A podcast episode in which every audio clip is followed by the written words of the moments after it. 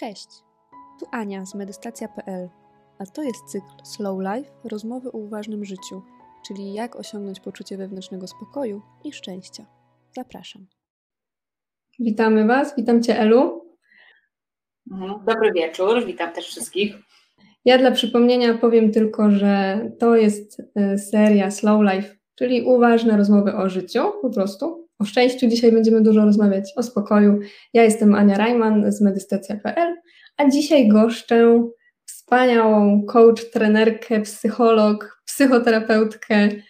E, nie wiem w jakiej kolejności wolisz, Elu, e, ale Ela generalnie łączy wiele, wiele ról związanych z rozwojem. E, I chyba mogę powiedzieć, że jesteś ekspertem od komunikacji, albo przynajmniej, że uwielbiasz ten temat i bardzo dużo szkolisz z komunikacji, masz też bloga, jak się dogadać. A tam chyba głównie y, o relacjach, czy, y, czy nie tylko, czy ogólnie tak, taki blog, który powstał z myślą o tym, że jak ludzie skończą szkolenie z komunikacji, to żeby jednak mieli się jeszcze na czymś oprzeć, bo często jest tak, że potem słyszałam, y, że albo na przykład, ale żałuję, że mój mąż nie był na tym szkoleniu, albo właśnie, czy ja mhm. będę o tym pamiętać, więc na blogu są takie różne krótkie wpisy, które są trochę skorelowane z tym, o czym ja uczę, na szkoleniach, także można było sobie do tego wrócić. Także jest głównie o relacjach i o komunikacji. E, Elo, czy coś byś dodała jeszcze o sobie? E, ja, ja się definiuję e, pierwsze jako trener, potem jako psychoterapeuta, a potem wszystkie te inne role rozwojowe. I tak, całe moje życie jest dookoła rozwoju i muszę też powiedzieć na początku, że ja uwielbiam swoją pracę, że jestem taką osobą, która naprawdę strasznie lubi swoją pracę i nie wyobrażam sobie robić innej pracy i moja praca polega głównie na mówieniu albo słuchaniu. I, i, i A myślę, więcej, że słuchania akurat tak. Cześć Kasiu, czego jest więcej, słuchania czy mówienia, Ela? Jak prowadzę szkolenia, to więcej jest mówienia, jak prowadzę terapię, to dużo więcej jest słuchania. Także hmm. myślę, że te dwie role też dla mnie się tak super uzupełniają, e, że jak już mam dosyć mówienia, to mogę posiedzieć w gabinecie, a jak z kolei taką mam potrzebę już też ekspresji, no to wtedy mam też szkolenia, więc e, tak się to super uzupełnia. Ela, ja Cię tak przewrotnie zapytam na początku, czy Ty wiesz, dlaczego ja Cię tu zaprosiłam? Przeczytałam to w opisie, Ania. I na podstawie tego się dowiedziałam. No właśnie, bo miałam tak y, z niektórymi moimi gość, gośćmi, że się zastanawiali, dlaczego oni tutaj w tym temacie slow life i w ogóle o co chodzi. Mhm. E, ja bardzo się cieszę, że mnie zaprosiłaś, bo tak sobie myślę, że e, moje, moje, e, moje życie na ten moment slow bywa, gdyż jestem mamą bliźniaków, które mają dwa lata. Natomiast samo takie podejście do życia, właśnie w takim sensie jakościowym, żeby, żeby czerpać przyjemność, żeby mieć sens, takie poczucie sensu, żeby, żeby mieć takie poczucie, że faktycznie żyje, a nie tylko bywa w tym życiu, to jest to dla mnie strasznie bliskie. No właśnie ja tak też czuję. Jest w ogóle temat szczęścia, bo, bo, właśnie tak e, głównie chyba będziemy mówić o tym, bo ja gdzieś mam takie poczucie, że to poczucie szczęścia i poczucie spokoju to prowadzi do tego, co ty powiedziałaś przed chwilą. E, takie wewnętrzne nasze poczucie szczęścia i spokoju, dlatego o tym głównie. E, no a tak jak czytałaś zapisu, to e, ty równa się uśmiech jak dla mnie. Cię zawsze kojarzę z dużym uśmiechem. No i jak ty to robisz, że się tak cały czas uśmiechasz? Przynajmniej no, cały czas, wiadomo. E, to na pewno się nie, nie, uśmiecham cały czas, wiadomo, ale faktycznie dosyć dużo się uśmiecham. Ja myślę, że ja generalnie z natury jestem dosyć pogodną osobą, ale też jak już no, przeczytałam ten opis, to sobie pomyślałam, co faktycznie sprawia, że jestem taką pogodną osobą. Myślę, że przede wszystkim to jest to, że jednak mam takie wypracowane mechanizmy skupiania się na tym, co jest dla mnie ważne, E, na tym, co jest też dobre. E, mam taki wypracowany dla siebie e, obszar takiej, powiedziałabym, wspierania siebie, wiesz, takiego, takiej dobroci na co dzień, bardziej, wiadomo, jest mnóstwo jak zaczynam swoją karierę psychologiczną, zawsze się mówi, że na psychologię idą osoby, które potrzebują własnej terapii i jest to prawda. Przynajmniej częściowo. Ja myślę, że na psychologię idą osoby, które są bardzo wrażliwe. Ja też się do takich osób zaliczam e, i nie zawsze byłam taką osobą super e, szczęśliwą. Myślę, że dużo miałam takiego krytycznego głosu w sobie, a przez te lata nauczyłam się hodować ten głos taki wspierający, takiej osoby, która daje mi też wewnętrznie poczucie takiego e, jakiegoś zaopiekowania, ale też takiego współczucia, e, jeśli jestem w trudnych momentach. No i ten głos taki wewnętrzny, z którym jestem tak dobrze skontaktowana, on też e, daje mi dużo, dużo takiego wytchnienia. Także na pewno koncentruję się na takich dobrych rzeczach, bardzo ćwiczę takie koncentrowanie się na dobrych rzeczach. Celowo nie zajmuję się takimi rzeczami, które są poza moją kontrolą, na które nie mam wpływu. Otaczam się ludźmi, którzy są dla mnie ważni, to jest dla mnie super ważne.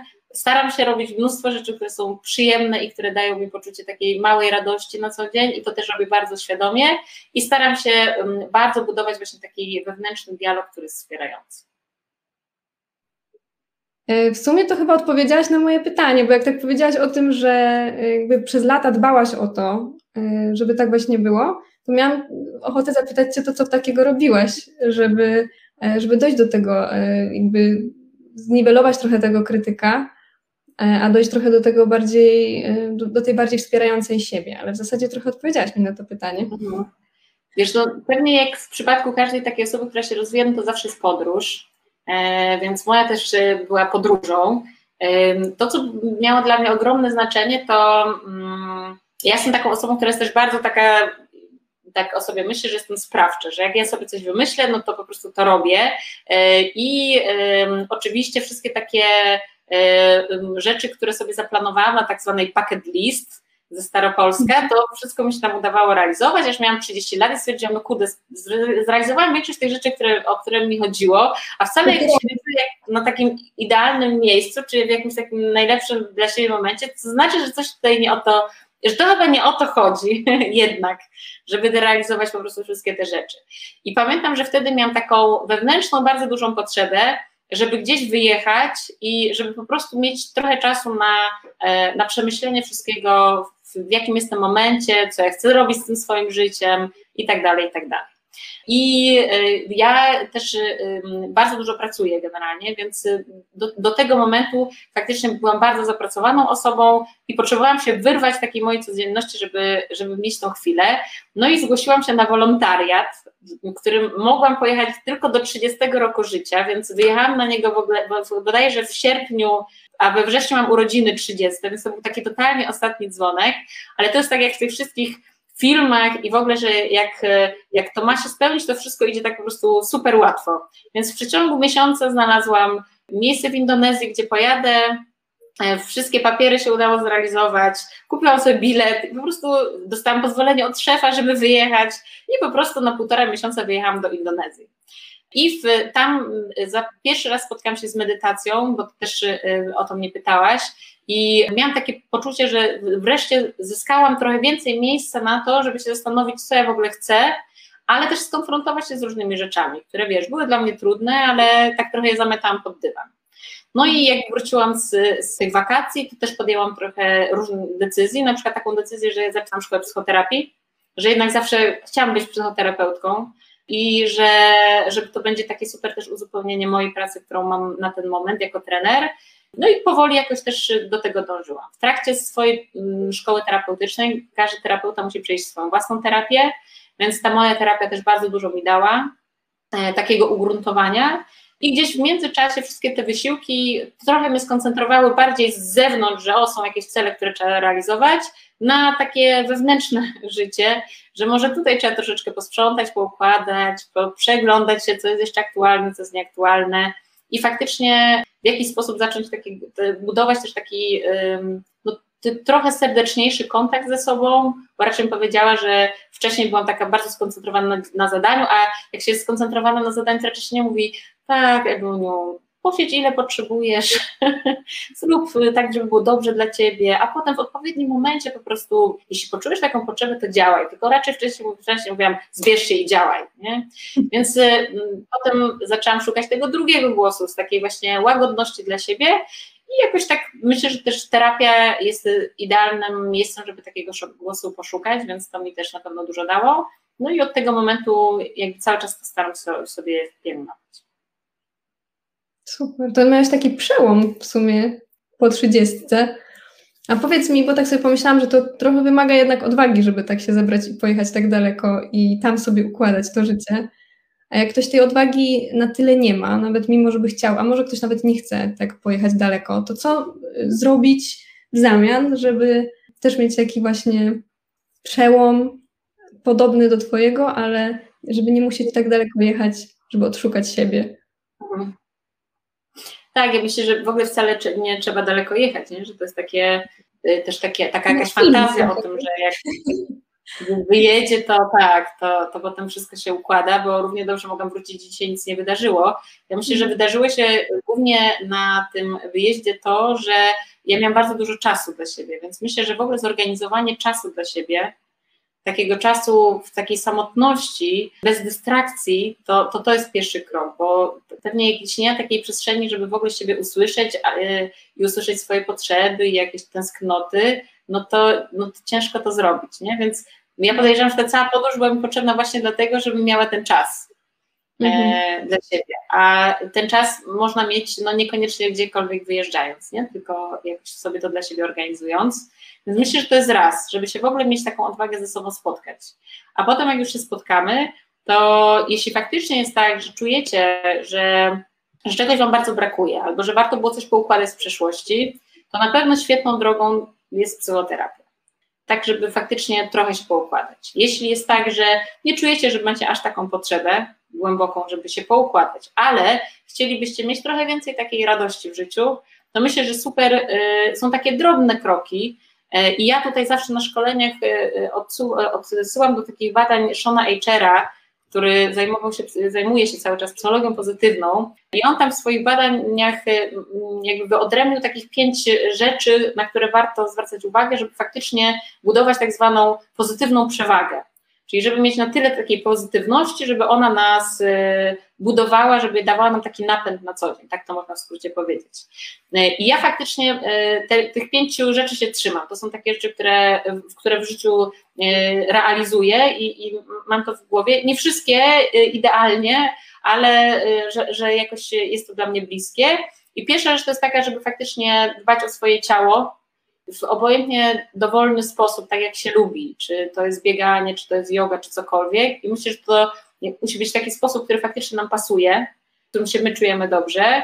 E, to jest jedna rzecz. Druga rzecz to jest to, żeby dbać o głowę. I ja tutaj mm, absolutnie właśnie to, co jest moim mm, takim sposobem dbania o głowę, to jest medytacja. Trzecia rzecz, którą on tam pokazuje, to jest to, żeby robić dorobne akty dobroci, I to jest coś, co mi się wydaje, że jest super ważne i co ja też po sobie widzę, że jak mam takie poczucie, że też angażuję się na czyjąś rzecz, że takie mam poczucie, że robię coś dobrego dla kogoś, to mnie to też bardzo buduje, daje mi tak dużo satysfakcji, ale też takiego poczucia, że, że to wszystko jest jakieś sensowne, celowe, że to w ogóle ma jakieś ręce i nogi. I czwarta rzecz, o której on mówi, to żeby praktykować wdzięczność. No i to jest też to coś, co ja robię na co dzień, że praktycznie jak tylko mam taki moment, że mam jakiś dołek, to pierwsza rzecz, o której myślę, to myślę sobie, za co jestem wdzięczna. Tak, żeby trochę przekierować uwagę, co nie znaczy, żeby nie być w kontakcie z tą trudnością, w którym się jest w tym momencie, ale żeby trochę poszerzyć też ten, to spektrum widzenia tej sytuacji. Że, no, że pewnie jest tak, że często się koncentrujemy na tym, co nie gra, a być może są też takie rzeczy, które są już ok, które mogą nam dać spokój i taką platformę odbicia się do tego, żeby jakoś sobie poradzić z tymi rzeczami, które nie grają. I ostatnia rzecz, y, którą oni tam proponują w tych badaniach, to jest y, pisanie dziennika, co też praktykowałam przez jakiś czas, teraz nie praktykuję, a może warto by było wrócić? Ja o tym bardzo często myślę, żeby wrócić. No. Ale to też było dla mnie takie fajne, takie naprawdę um, mnie to jakoś pozwalało mi też chyba szybciej, szybciej sobie radzić z emocjami na co dzień, tak bardziej się regulować, tak tak myślę. No i to są takich pięć rzeczy, których się trzymam, że to faktycznie mam takie poczucie, że jest y, skuteczne. Mhm. E, ja muszę swoją myśl jeszcze tam znaleźć, bo tak dużo powiedziałaś. Ale ja tak sobie pomyślałam, bo powiedziałaś, że właśnie warto pójść na psychoterapię, jak chcemy ten taki punkt zwrotny, że chcemy się czegoś dowiedzieć więcej o, o sobie, a to, co powiedziałaś, jakby czym był dla Ciebie ten wyjazd, to ja taką miałam myśl, że takim trochę odosobnieniem, e, tak. w sensie w medytacji tak jeździ się na takie odosobnienia jest się wtedy właśnie z samym sobą, ze swoimi myślami, i ma się ten czas dla siebie na te przemyślenia i, i, być może coś tam z tego czasu wyjdzie, zazwyczaj wychodzi, Aha. tak naprawdę. E, I powiedziałaś właśnie wtedy, że, e, poczekaj, to, to, to, za chwilę, e, na razie pytanie od Eweliny, czy poleci Pani jakąś książkę w tym temacie, w tym, co powiedziałaś o tych pięciu rzeczach? Jest książka Shona Eichera, ona się nazywa właśnie, nie, nie jest przetłumaczona na język polski, nazywa się Positive Advantage albo coś takiego to y, mogę później napisać w, w, komentarzach. Niestety ona nie jest przetłumaczona na język polski. Okej, okay, to napiszemy potem w komentarzu. Mhm. Odpowiedzi na, na tą. Na tak, ale takie rzeczy, które nie wiem, znajdziecie o wdzięczności, o praktykowaniu wdzięczności, tak to, tak to zazwyczaj polecam na y, szkoleniach y, Johna Kabatazina, bo tak sobie myślę, że to też jest dookoła tego. Nie? Połowa tych rzeczy to też jest Ja najczęściej y, słyszę o tym ćwiczeniu, że właśnie po, po, całym dniu znaleźć takie trzy rzeczy, za które jesteśmy wdzięczni. Mhm. Wydaje mi się, że tak naprawdę nie ma znaczenia, czy to znajdziemy dwie, trzy czy pięć, mhm. ale, ale warto, że faktycznie sobie pod koniec dnia pomyśleć, chociaż tak jak ty mówisz, no już nie zapisujesz, tylko po prostu pomyśleć albo w tych w momentach dołka, nie? To też jest tak. takie fajne. Ja bardzo długo z moim mężem taką praktykę, że y, jak szliśmy spać, to siebie nawzajem pytaliśmy, za co jesteś mhm. wdzięczna, za co jesteś wdzięczna. No i się zawsze śmialiśmy, że przynajmniej mamy ze sobą o czym rozmawiać, ale to też dawało nam takie poczucie, że, no, że jest taki moment, żeby się skupić na tym, co się w ogóle działo w tym dniu, ale też co się działo dobrego. Mhm, to my mamy podobnie, ale y, na każdym wyjeździe. Nawet najmniejszym, jak jedziemy gdzieś na weekend czy, czy na wakacje, to zawsze właśnie jest ten moment najpierw zaczynamy od tego właśnie, za co jesteśmy wdzięczni. Już nawet pojawia się to po chwili takiego odetch odetchnięcia, jakby złapania oddechu i, e, i chwili dla siebie, nie? W sensie już... Mhm. Super, myślę, że to są takie bardzo łączące rzeczy, nie? Takie drobne rytuały, y, no, nie dość, że dają takie poczucie, że faktycznie się łapie trochę te, te rzeczy, które są już dobre, są już fajne, a po drugie, jeśli to robię w parze, no to też y, tak bardzo to spaja. Trochę tak powiedziałaś taką y, mini receptę na to, jak być szczęśliwym. Przynajmniej to, co, co, to, co ty robisz, to, co tobie pomaga. Myślę, że y, są to takie trochę uniwersalne rzeczy, y, które gdzieś tam wpływają na ten poziom szczęścia. I myślę, że tak, i jednocześnie jest tak, że każdy pewnie potrzebuje znaleźć taką swoją receptę, nie? że to są mhm. takie rzeczy, które ja wszystkim będę mówić, aha, że wszystkim absolutnie polecam psychoterapię, natomiast mhm. znam takie osoby, które no, być może nie trafiły na odpowiedniego terapeutę i stwierdziły, że nie, że to nie jest droga dla nich. Tak samo jak pamiętam, jak wtedy się zafascynowałam właśnie medytacją, to wszystkim rozsyłałam e, mhm. medytację oddechu właśnie Johna Kabat-Zina, i moja siostra wysłała mi zwrotnie SMS-a, ale nudy. Każdy potrzebuje po prostu znaleźć taką swoją rzecz, nie? Y, która będzie mm. dla, dla, tej osoby taka y, ważna. A to zapytam Cię od razu o tą medytację. To jak to było y, z Tobą? Od czego zaczynałaś i no właśnie, na razie od czego zaczynałaś? Jak to? Historia jest tak naprawdę taka, że jak już pojechałam do tej Indonezji, to miałam tam pracować jako wolontariusz, oczywiście i miałam uczyć angielskiego dzieci. No i przyjechałam do tej szkoły i pytam się, jaki jest ten mój grafik, a oni mówią spokojnie, spokojnie. E, my tu jeszcze nie mamy żadnych uczniów. I okazało się, że mój grafik jest taki, że będę uczyć te dzieci no, dwa razy w tygodniu po godzinie, a resztę mam czas dla siebie. Więc y, no to w porównaniu do tego, że ja praktycznie codziennie prowadzę szkolenia i prowadziłam szkolenia od momentu, kiedy zaczęłam pracować zawodowo, codziennie praktycznie, to po prostu było tak ogromna ilość czasu, że ja naprawdę nie wiedziałam, co z tą ilością czasu zrobić. Bo oczywiście poznałam tam jakichś znajomych, no ale to też no, nie mogę się z nimi spotykać cały czas, bo oni też mają swoje życie. Więc generalnie miałam bardzo dużo czasu dla siebie i wtedy, nie wiem jak to się stało, ale ściągnęłam sobie na ten wyjazd, oczywiście na ten wyjazd w moim 20-kilogramowym e, plecaku było 16 książek, I e, jedną z tych książek, która nie była w formie papierowej, ale była na komputerze, to było e, to medytacja dla początkujących Johna Kabat-Zina. I mhm. nie wiem dlaczego, być może dlatego, że chciałam być, wiecie, jak właśnie w tych filmach, że jest się w Azji i się medytuje, i się siedzi na jodze i po prostu przychodzi nam olśnienie, to zobaczyłam, że to jest ta medytacja myślałam sobie, tak, to jest na, na pewno dobry moment, żeby zacząć medytować. I usiadłam i zrobiłam to pierwsze ćwiczenie z jedzeniem rodzynki, które naprawdę zrobiło na mnie ogromne wrażenie. I myślę, że gdyby on nie zrobił na mnie takiego dobrego wrażenia, to potem już bym to rzuciła. Ale z racji tego, że to, to jakieś doświadczenie jedzenia tej rodzynki było dla mnie takie cudowne, a że słuchałam go w oryginale i on ma taki wspaniały, kojący głos i mówi takie rzeczy, które mnie rozśmieszały, że na przykład skoncentruj się na oddechu, tak jakby całe życie od tego zależało, bo zależy. E, to po prostu mnie tak rozbrajało jakoś. E, uznałam, że to jest takie no, no, prawdziwe i jednocześnie takie nieoczywiste. No to zaczęłam robić te medytacje. Z tych wszystkich medytacji najbardziej podeszła mi medytacja oddechu i potem już praktycznie tylko i wyłącznie to robiłam, ale niesamowicie mnie te medytacje jego i ten jego głos uspokajał. No i jak już przyjechałam z, z Indonezji, to już praktycznie codziennie robiłam tą medytację e, oddechu, bo takie miałam poczucie, że ona ogromnie, ogromnie mi służy i wtedy byłam taka totalnie zapalona i wszystkim tą medytację wysyłałam i wszystkim mówiłam, Boże, to musisz to zrobić, to po prostu jest niesamowite.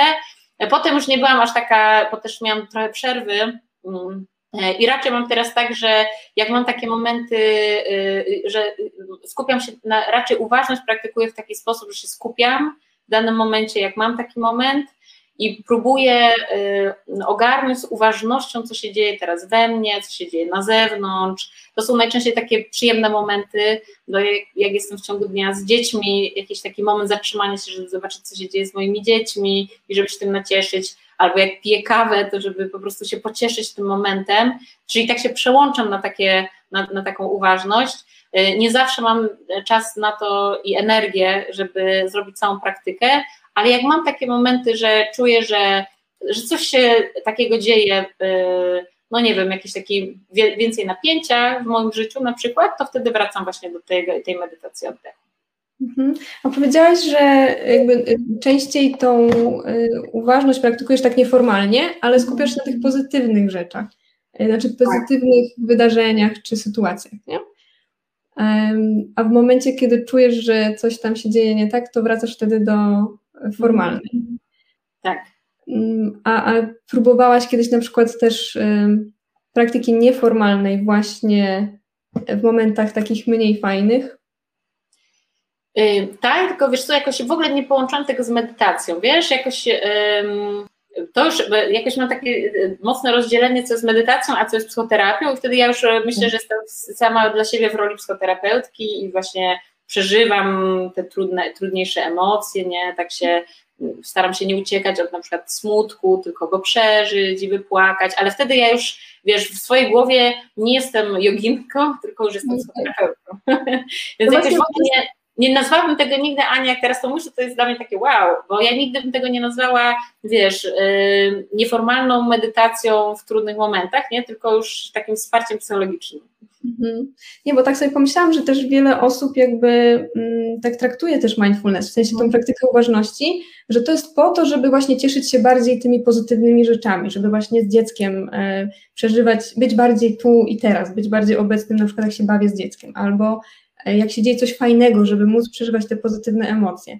A tak naprawdę to właśnie nie jest tylko po to, nie? W sensie, mhm. tak jak powiedziałaś o emocjach, no to warto też sobie tą e, uważność włączyć, jak się coś dzieje niedobrego i właśnie zapytać wtedy, tak zatrzymać się na chwilkę, zapytać się właśnie, co się teraz we mnie dzieje, jaka emocja na przykład się pojawia, nie? Znaczy dla Ciebie to już jest psychoterapia, a dla mnie to jest właśnie moment uważności. Nie? Tak, tak. To na pewno jest moment uważności. Wiesz, jak teraz tego o tym mówisz, to sobie myślę, że to absolutnie jest moment uważności, nie? Tylko yy, po prostu ja to mam w jakichś innych szufladkach poukładane, mm. ale myślę, że w ogóle takie skupienie się i w ogóle przeżywanie tych trudnych emocji to, no to jest clue wszystkiego, nie? że y, nie uciekanie od tego, tylko jednak zatrzymanie się na tym i przeżycie tego, co, co jest też trudne. E, to nie musi być przeżycie samemu, może być to przeżycie z kimś, tak żeby było nam łatwiej, ale że to jest kluczowe. Mhm. No, takie doświadczenie tego. A powiedz mi, e, bo porozmawiałyśmy przed wejściem o tym właśnie metodzie focusingu, to to jest to, czy coś jeszcze tutaj Focusing to jest w ogóle taka metoda, która będzie praktycznie tym, co, co ty nazwałaś formalną, y, czy nieformalną medytacją, tylko jest pewnie bardziej ustrukturyzowana, więc pewnie by się już wliczała w jakąś formalną. Y, ja, ja, y, wiesz, ja nie jestem tak aż zagłębiona, bo ja po prostu znam tylko to, co mi służy i więcej się już medytacją tak jakby nie zajmowałam. E, ale focusing to jest taka technika, w której właśnie ty koncentrujesz się w trudnych momentach na tym, co się dzieje z twoimi emocjami, próbujesz je sobie zlokalizować w ciele, próbujesz je oddychać do tego miejsca, tak żeby pogłębić przeżywanie tych emocji, tak żeby one faktycznie przez ciebie przepływały, a później pozwalasz, mm, jeśli przychodzą jakieś obrazy, jakieś wspomnienia, coś, co, co łączy się z tymi emocjami, które teraz przeżywasz, pozwalasz temu przychodzić, tak żeby zobaczyć, czy czasem to, co się dzieje w tobie, ono tak naprawdę nie jest zakorzenione gdzieś głębiej, gdzieś w Twojej historii? Czy to nie jest tak, że coś się uruchomiło z historii, co teraz powoduje, że w tej sytuacji bardziej przeżywasz tą sytuację na przykład? Hmm? I jest to taka technika, w której Ty po prostu y, leżysz i akurat jak medytuję zawsze to leży i jak robię focusing to też leżę i po prostu pozwalasz w tym oddechu kontaktować się ze swoimi emocjami, ale też wyobrażeniami, jakimiś wspomnieniami i przeżyć to. Można to robić z kimś. Oryginalnie, tak jak była tworzona ta metoda focusingu, to była to taka, e, to taka wstępna medytacja, była prowadzona, czyli była taki partner w tym, e, ale oczywiście też można sobie robić samemu e, dla siebie. Mhm. No to mi to brzmi bardzo podobnie do po prostu uważności. E, natomiast jakby w mindfulnessie, w uważności, praktyce uważności nie ma tego elementu historii, o którym wspomniałaś, nie? Tu już faktycznie jest takie e, psychoterapeutyczne. Mhm. Tak. Ten element. Jakby tutaj w uważności się nie skupiamy na tym, skąd to się wzięło, mhm. czy, czy, czy jaka historia ma na to wpływ, tylko po prostu jest tam ten moment oddychania do tego miejsca, jest moment osadzenia w ciele, e, ale już bez zastanawiania się, po prostu jakby akceptacja tego, że to jest, nie? Nawet mhm. nie, nie co chcę z tym zrobić, czy, czy, czy zastanawiać się, co... E, tak. Tak. Mhm. tak. No i myślę, że to jest, wiesz, jakby podstawa, nie? W takim przeżywaniu. To, że te emocje są, że je akceptujemy, że one przez nas przepływają i e, no i faktycznie ten focusing się też koncentruje na tym, jakby z czym te emocje są związane, że być może takim, tak realnie rzecz biorąc, w tym momencie ja nie przeżywam emocji z tu i teraz, tylko przeżywam mhm. te emocje, które są związane z jakąś historią. Mhm. No okej. Okay. Myślę, że obie jakby metody pomagają radzić sobie z emocjami na pewno, nie? Tak. Czy, czy pójdziemy w tym e, kierunku, czy faktycznie skąd to się wzięło, czy ja przeżywam to, co teraz, czy przeżywam to, co kiedyś, czy pójdziemy w kierunku odpuszczania, akceptacji, nieoceniania. Mhm. Myślę, że jakby obie metody są cenne i tak jak mówisz, dla każdego y, pewnie coś będzie, która z tych będzie korzystniejsza, nie? Dla, dla każdego coś innego będzie cenne. Tak, ja myślę, że w ogóle, tak jak się też y, mówi o psychoterapii, że, że trzeba znaleźć swojego terapeuta, z którym się będzie dobrze pracowało, że w ogóle te, te takie rozwojowe rzeczy to trzeba bardzo dobrać do siebie, nie? Że w tym, w czym się dobrze czujesz, ja, ja bym powiedziała, że jeśli to dla ciebie działa, to, to super. Mhm. Jeśli załapałeś coś takiego, w czym się dobrze czujesz, co masz poczucie, że ci pomaga, że cię reguluje w jakiś sposób, że, e, że nie wiem, że twój dobrostan zwiększa w takim uogólnieniu, to myślę, że warto się tego trzymać. Nie? Jeśli, mhm. jeśli przestanie, to eksperymentujemy dalej. A to też fajne, bo tak by nawiązuje do tego, co powiedziałaś wcześniej, że ty medytujesz, znaczy poznałaś medytację do takiego stopnia, gdzie tobie to pomaga, jest ok, już więcej nie potrzebujesz, nie? W sensie tak. już nie masz potrzeby zgłębiania tematu, po prostu poznałaś kilka metod, które tobie służą i, i to jest ok. Mhm. Ja to, nawet teraz sobie pomyślałam, jak o tym powiedziałaś, że może dlatego jestem takim raczej szczęśliwym człowiekiem, bo jestem też dosyć praktycznym człowiekiem. Wiesz, że właśnie nie mam takiego poczucia, że jeśli coś jest i mi, i mi służy, to po prostu wiesz, biorę to i z całą okay. dobrodziejstwem inwentarza aplikuję w swoim życiu, ale, e, ale też nie mam potrzeby robienia, wiesz, raczej mam takie poczucie, o to jest praktyczne, zabieram, e, implementuję. Mhm. E, a powiedz mi jeszcze, tak e, kończąc już może temat e, medytacji, miałaś jakieś takie trudności, wyzwania, jak, jak zaczynałaś medytować? Czy może później?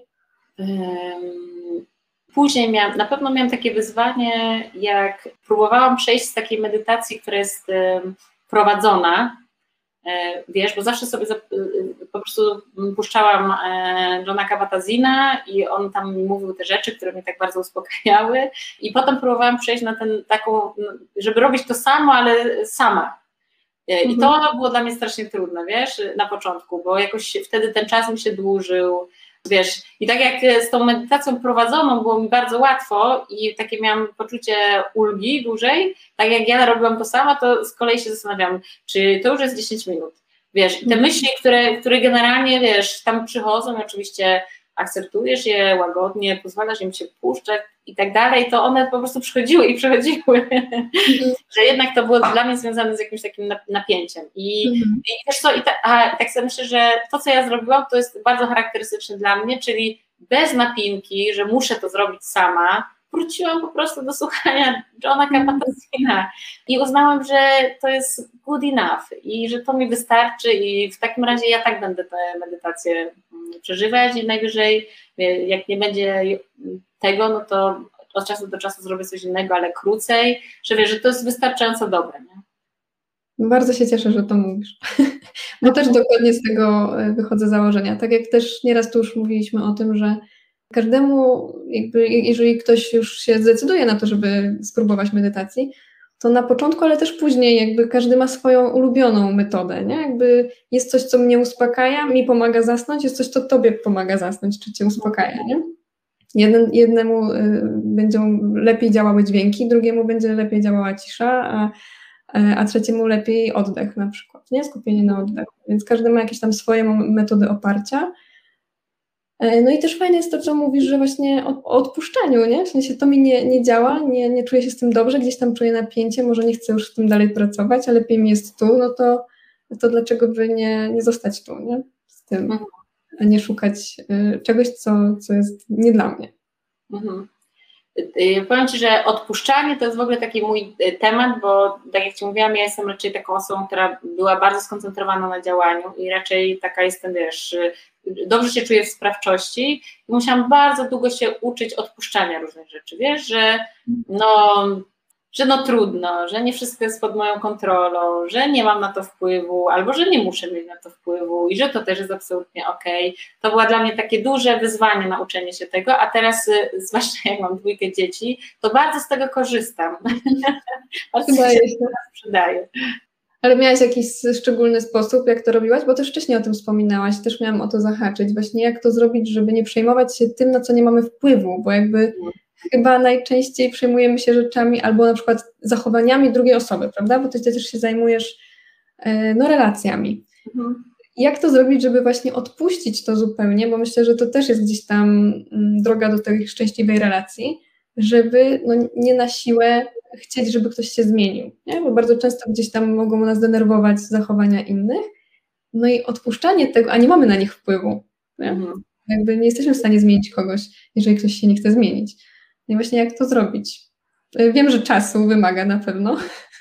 Tak, na pewno, na, na pewno wymaga czasu. Wiesz co, to jest ciężkie pytanie. E, nie zastanawiałam się nad tym, jak, jak to jest, że budujemy taką akceptację, bo my potrzebujemy po prostu zbudować taką akceptację dla tej drugiej strony. Wiesz, częściowo wyobrażam sobie i moje takie doświadczenie terapeutyczne w pracy w para, z parami mi pokazuje, że jest to kwestia znowu doceniania ludzi za e, jakby łapania tych dobrych rzeczy, czyli koncentrowanie się na dobrych rzeczach, wiesz? Ja miałam taki moment w mojej relacji, i my jesteśmy bardzo różni z moim mężem, tak, tak totalnie po dwóch, po dwóch krańcach. I zawsze te rzeczy, które jego fascynowały, to dla mnie były takie fantastyka, że kto się tym zajmuje w ogóle, przecież to nie jest realne.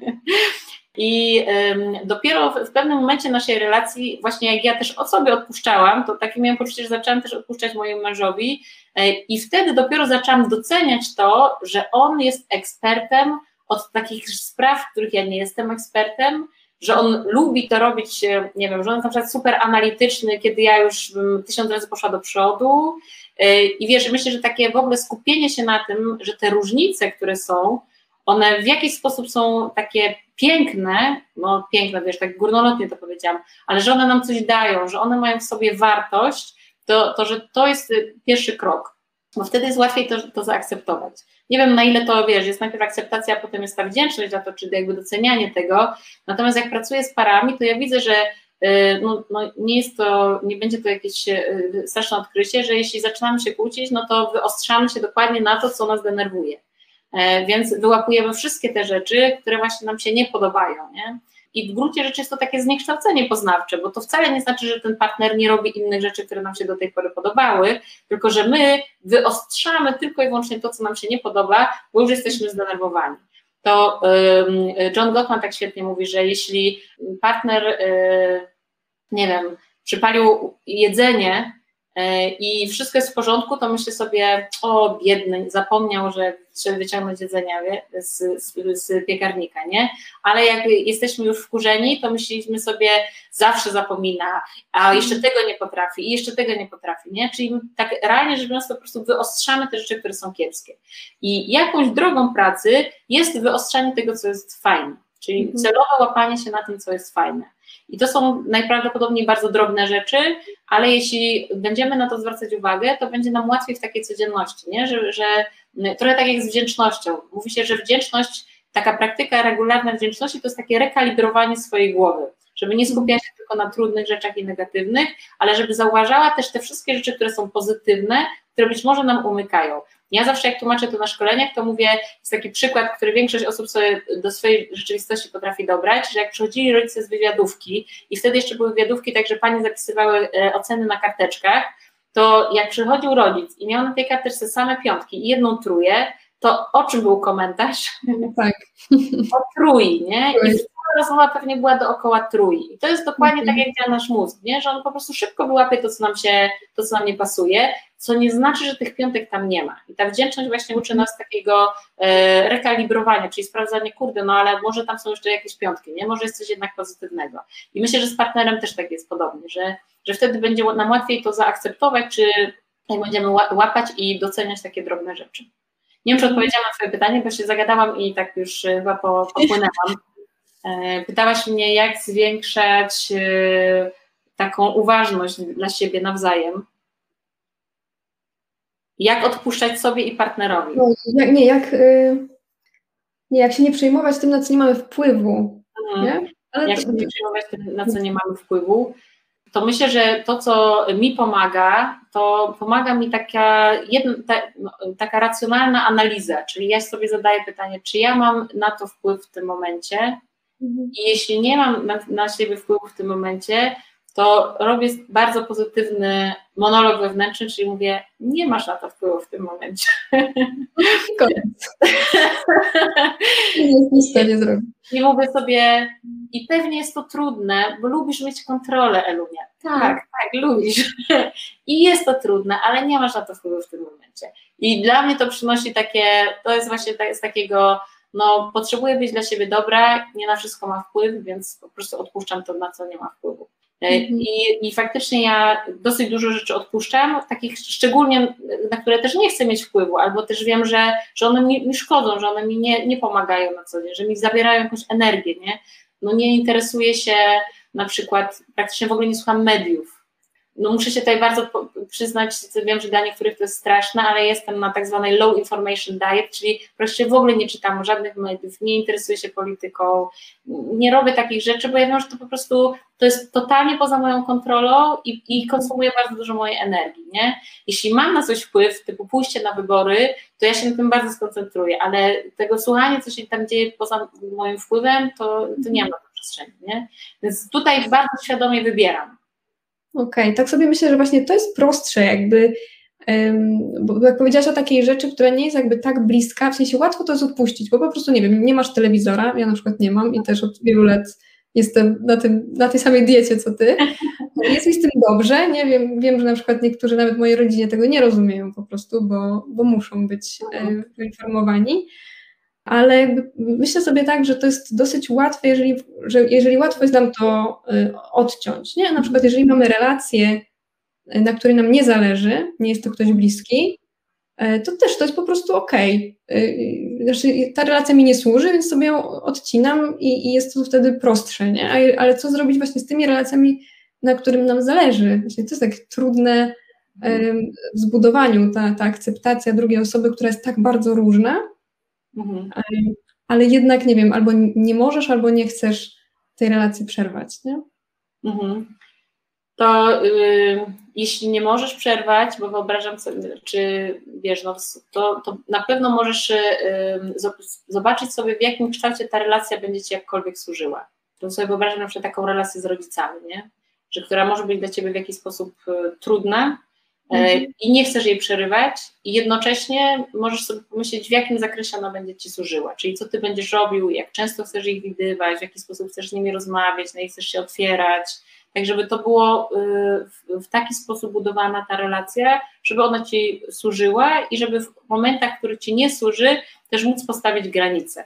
Czyli mm powiedzieć, słuchaj, no proszę Cię nie mów do mnie w, takim, w taki sposób, nie? albo nie chcę tego poruszać, albo to, co robisz teraz jest dla mnie bardzo trudne, to mnie rani tak żeby umieć też stanąć za sobą. Myślę, że to, co jest super ważne, to jest trochę oddzielenie tego, gdzie jest moja odpowiedzialność, a gdzie jest odpowiedzialność drugiego człowieka za relacje i jakby nie branie nad odpowiedzialności za cudze emocje. W takim sensie, że no to jednak jest drugi człowiek, który jest dorosłym człowiekiem, który jest sam za siebie odpowiedzialny i jesteśmy dwojgiem bardzo różnych osób. I myślę, że takie w ogóle odseparowanie się, że to nie są moje emocje, to w sumie nie jest do końca mój problem, ja jestem dorosłym człowiekiem, mogę sama zdecydować, co ja chcę zrobić z tą relacją, ono daje dosyć dużo takiego, takiej swobody. Mi to, co pomaga, jak, się, jak czuję, że się nadangażowuję nad jakąś rzecz, to jest to, że e, jest takie zalecenie w terapii, że terapeuta nie może pracować e, mocniej niż klient. Mm. I mhm. wtedy ja w tych relacjach, jak tak widzę, że wiesz, że tak, nadsta- że się tak staram, albo że to po prostu jest takie tylko moją energią, to sobie to przypominam, że terapeuta nie może pracować mocniej niż klient. Że w relacji też, żeby to były dobre relacje, takie, które karmią obie strony, no to ta ilość wysiłku, ona potrzebuje być, podejrzewam, porówno, nie? Bo inaczej zaczyna się pewnie gdzieś będziemy osiadać na tej linii ofiara kat, pokrzywdzony, e, nie wiem, z dwóch stron, tak to obserwuję w gabinecie. Mhm. Jak tak sobie rozmawiamy, to ja mi się pojawiły takie dwie rzeczy, bo na początku rozmawiałyśmy o akceptacji tej, mhm. tego, co jest różne, inne od nas i tak dalej, no ale z drugiej strony nie możemy pójść tak bardzo, nie wiem, wszystkiego zaakceptować, a jakby zapomnieć o sobie, nie? Bo teraz mówisz o tym, żeby jednak pamiętać też o sobie, więc z drugiej strony ta jakby budowanie też asertywności w takiej mhm. relacji, nie? Jakby te dwie tak. rzeczy. Ale nie wiem, czy, czy tu się zgodzisz ze mną, ja na przykład mam taką takie doświadczenia, jeśli chodzi o relacje tam bliskie, trudne, y, że jakby w momencie, kiedy odpuścimy to, że chcemy kogoś zmienić, jakby uświadomimy sobie tego, to, że nie zmienimy kogoś, ale faktycznie zależy nam na tej relacji, chcemy ją kontynuować i zmienimy jakby swoje podejście, co jest trudne i też wymaga czasu, pracy i tak dalej, to z czasem, jeszcze załóżmy, że nie wiem, nasza zmiana będzie trwała tam 2-3 lata, to potem kolejne 2-3 lata jakby zauważymy to, że ta relacja się tak zmieni, w sensie ta osoba zauważy naszą zmianę i dostosuje się trochę do, do tej relacji, y, że będzie ona wyglądała po prostu lepiej i dla nas, i, i dla niej, dla tej drugiej osoby. Mhm. Nie wiem, czy zawsze możemy oczekiwać, że ta osoba się zmieni, czy ona to zauważy. Na pewno y, mogę się podpisać pod tym, że jeśli my odpuścimy, w takim sensie, że, że jakby, jakby zobaczymy czego my chcemy w ogóle od tej relacji, to, to dla mnie jest jakieś takie kluczowe, nie? Jak ja chcę, żeby to mhm. wyglądało, że my odpuścimy zmienianie tej drugiej osoby, czy jakieś wpływanie strasznie na tą relację, to jeśli to odpuścimy, to na pewno to nam da dużo więcej przestrzeni i wyobrażam sobie, że to zmieni nasze funkcjonowanie w stosunku do tej drugiej osoby.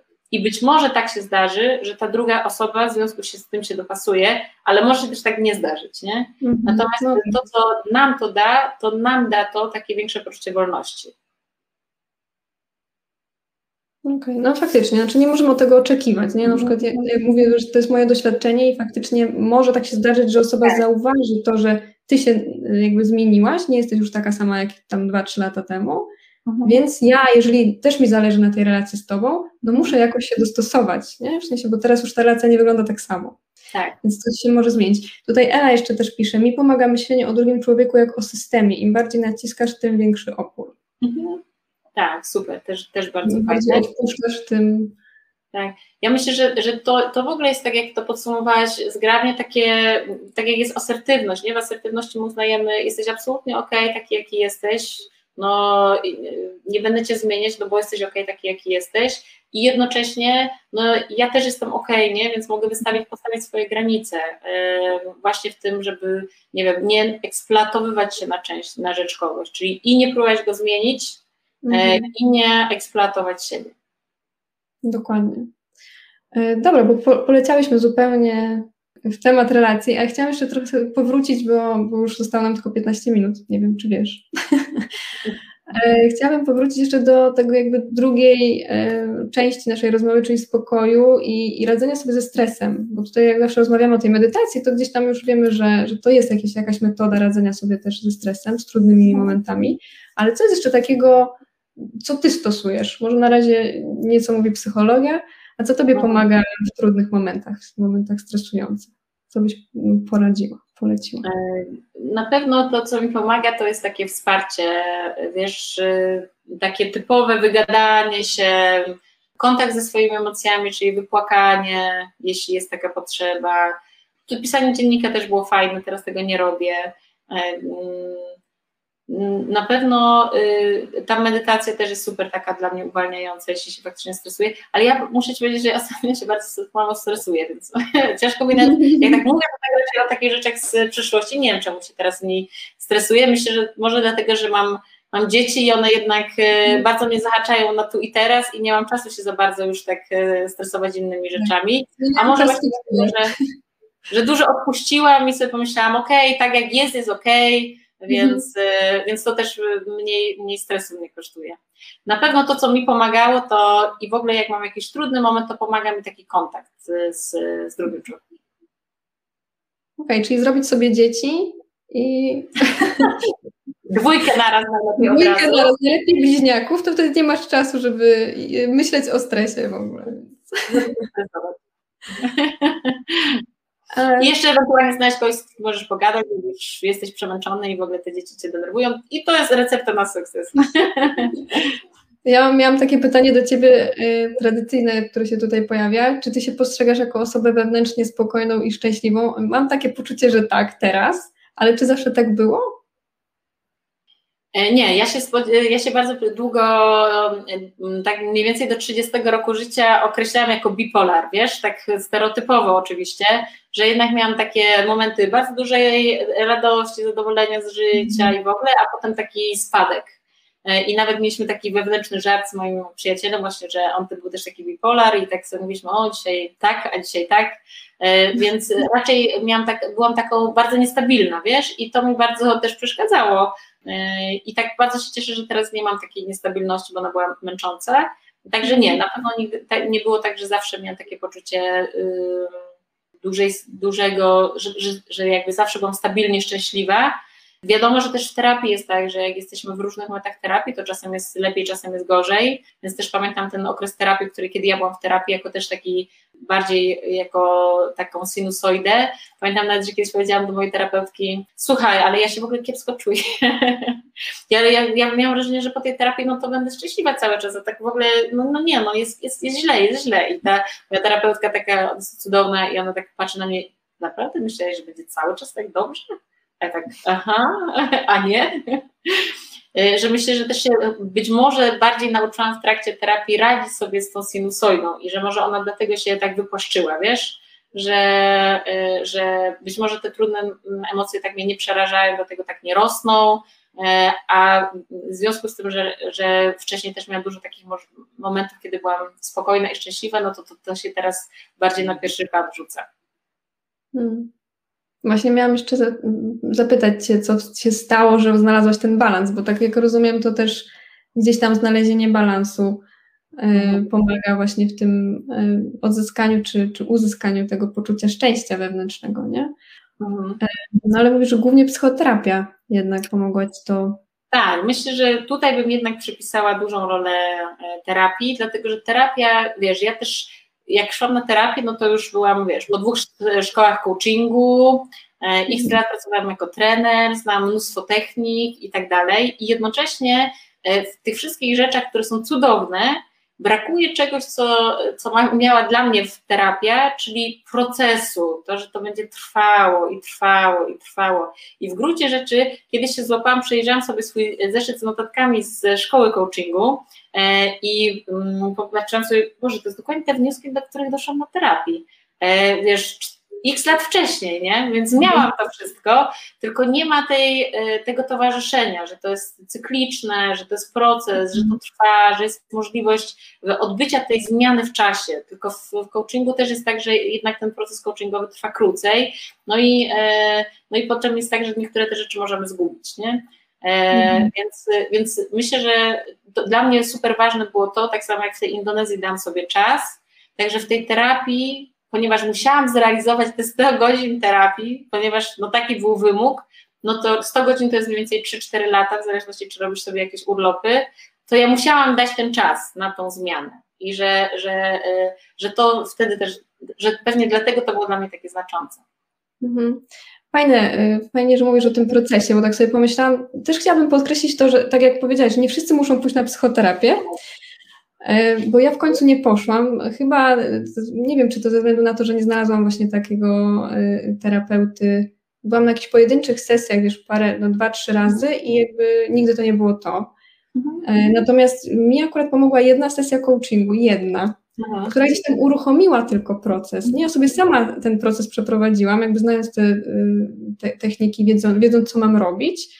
Pracowałam sama ze sobą, już bez terapeuty, ale był to proces, to trwało tam lata, tak. kilka lat, no dwa lata to trwało. Moja zmiana jakby. Mhm. E, jednego czy tam dwóch zachowań, które mi gdzieś tam e, nie odpowiadały, więc jakby zgadzam się jak, jak najbardziej z tym, że to musi być czas i musi być proces, e, no ale tak jak mówiłaś, że niekoniecznie, znaczy terapia jak najbardziej, też zawsze polecam każdemu, ale nie każdy jest na to gotowy i tak, nie każdy potrzebuje i nie każdy bym powiedziała, że po prostu nie każdy potrzebuje, nie? I, e, i tak sobie myślę, że na pewno, na pewno nie jest tak, że każdy musi przejść przez psychoterapię. E, natomiast no, jeśli ktoś ma taką potrzebę, że faktycznie czuje, że chciałby się trochę bardziej poukładać, albo faktycznie ma takie poczucie, że no, dużo rzeczy już wypróbował, a dalej ma jakieś takie napięcie, to tak sobie myślę, że to też warto być może wtedy zobaczyć i wtedy sobie spróbować, czy to będzie coś dla niego. Mhm. Okej, okay. E, to ja Ela mam do Ciebie, jakby ktoś miał jakiekolwiek pytania, to zapraszamy, bo już będziemy powoli kończyć e, i miałabym do Ciebie prośbę o obiecany, bo obiecałam, e, nie mhm. wiem czy z Twoją zgodą, czy bez, ale obiecałam, że dasz, dasz nam jakieś fajne ćwiczenia na właśnie dobrostan, czy na zwiększenie poczucia szczęścia. Co możemy jeszcze zrobić, żeby czuć się bardziej szczęśliwi? Mhm to, to jest takie ćwiczenie, które często proponuję na szkoleniach. E, w, w, ono uczy trochę takiego e, nabierania dystansu do, do, do sytuacji, w której jesteśmy. No i teraz e, polega, opowiem o nim, dobra? Mm, mhm. Ono polega, nazywa się soczewki, czyli będziemy nakładać takie różne okulary, tak żeby zobaczyć tą sytuację, która jest dla nas trudna z różnych perspektyw. I ja bardzo często tak robię, że właśnie w takiej sytuacji trudnej, tak jak pytałaś mnie o to, co mi pozwala jakby nie, nie, nie koncentrować się na tych rzeczach, na których nie mam kontroli, to właśnie bardzo często sobie robię to ćwiczenie, że tak trochę sobie łapię taki dystans. Więc pierwszy krok to jest taki, żeby pomyśleć o tej rzeczy, która jest trudna. W ogóle to ćwiczenie raczej stosujemy w tym momencie, kiedy jesteśmy skonfrontowani z jakąś trudnością, no i zakładamy pod, różne okulary. Pierwsze okulary to jest taka soczewka, która się nazywa soczewką przyszłości, czy soczewką czasu. Czyli zadajemy sobie pytanie, jak ja na tą sytuację, która jest teraz dla mnie trudna, spojrzę z perspektywy roku, dwóch lat, to jakie to będzie miało dla mnie znaczenie? No.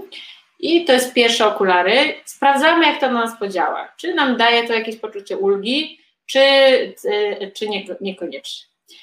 Jak, jak ściągniemy te okulary, to wkładamy następne. To jest taka soczewka wartości. I zadajemy sobie takie pytanie. Jak patrzę na tą y, sytuację z punktu widzenia tego, co tak realnie jest dla mnie najważniejsze w życiu, to jakie to ma dla mnie znaczenie? I znowu sprawdzamy sobie, co to nam robi, czy przynosi nam to jakieś poczucie ulgi. Ściągamy te okulary, wkładamy kolejne. Te, te okulary są moje ulubione i to jest takie pytanie, które zadajemy sobie. Niezależnie od tego, jak ta sytuacja się skończy, jak mogę to potraktować jako lekcję bądź naukę? Czyli czego się mogę z tego nauczyć? I znowu sprawdzamy, co do nas przyjdzie, czy daje to nam jakieś poczucie ulgi, jeśli, i ściągamy okulary. I na koniec yy, te okulary, o których też Wam już mówiłam, czyli zakładamy okulary wpływu, czyli zadajemy sobie pytanie, na co realnie masz wpływ w tej sytuacji. I znowu sprawdzamy, co do nas przyjdzie yy, i ściągamy okulary. Stosujemy te soczewki, które dają nam najwięcej poczucia takiej ulgi. To, co jest celem tego ćwiczenia, to jest zrobienie trochę więcej takiej przestrzeni w głowie i dystansu do tej sytuacji. Bo często jest tak, że jesteśmy skonfrontowani z jakąś trudną sytuacją, no to wpadamy w nią zupełnie i tracimy ten dystans. A ten dystans jest nam potrzebny, żeby zobaczyć, czy faktycznie to, że E, tutaj akurat mam taki przykład, bo Cię e, też e, szkoliłam w branży księgowej. Czy jeśli coś się wysypie w jakimś raporcie księgowym, to czy ja za dwa lata będę tak to bardzo przeżywać i czy to tak faktycznie warto się tym przejmować, czy nie, czy może troszeczkę odpuścić i ma nam dodać troszeczkę więcej takiej swobody. Bardzo mi się podobają te soczewki i uświadomiłaś mi, że je stosuję, nie znając ćwiczenia. E, ale jakoś tak coachingowo od razu mi się pomyślało, że po, po zdjęciu wszystkich okularów zadałabym jeszcze pytanie, co ja teraz chcę z tym zrobić. Super. Albo na przykład jak podejść do tej sytuacji, nie? W sensie jakby tego, tego mi gdzieś tam y, zabrakło. Może dlatego też, że jestem gdzieś taka, że chciałabym coś zadziałać. ale myślę, że to takie, wiesz, domykające pytanie, nie? Bo jakby to przedostatnie było właśnie o tym wpływie i jak już sobie zdam sprawę, że na przykład nie mam na to wpływu, no to co chcę, jak chcę się teraz zachować, nie? Co chcę teraz, mhm. czy odpuścić, czy coś zadziałać, czy bardzo fajne.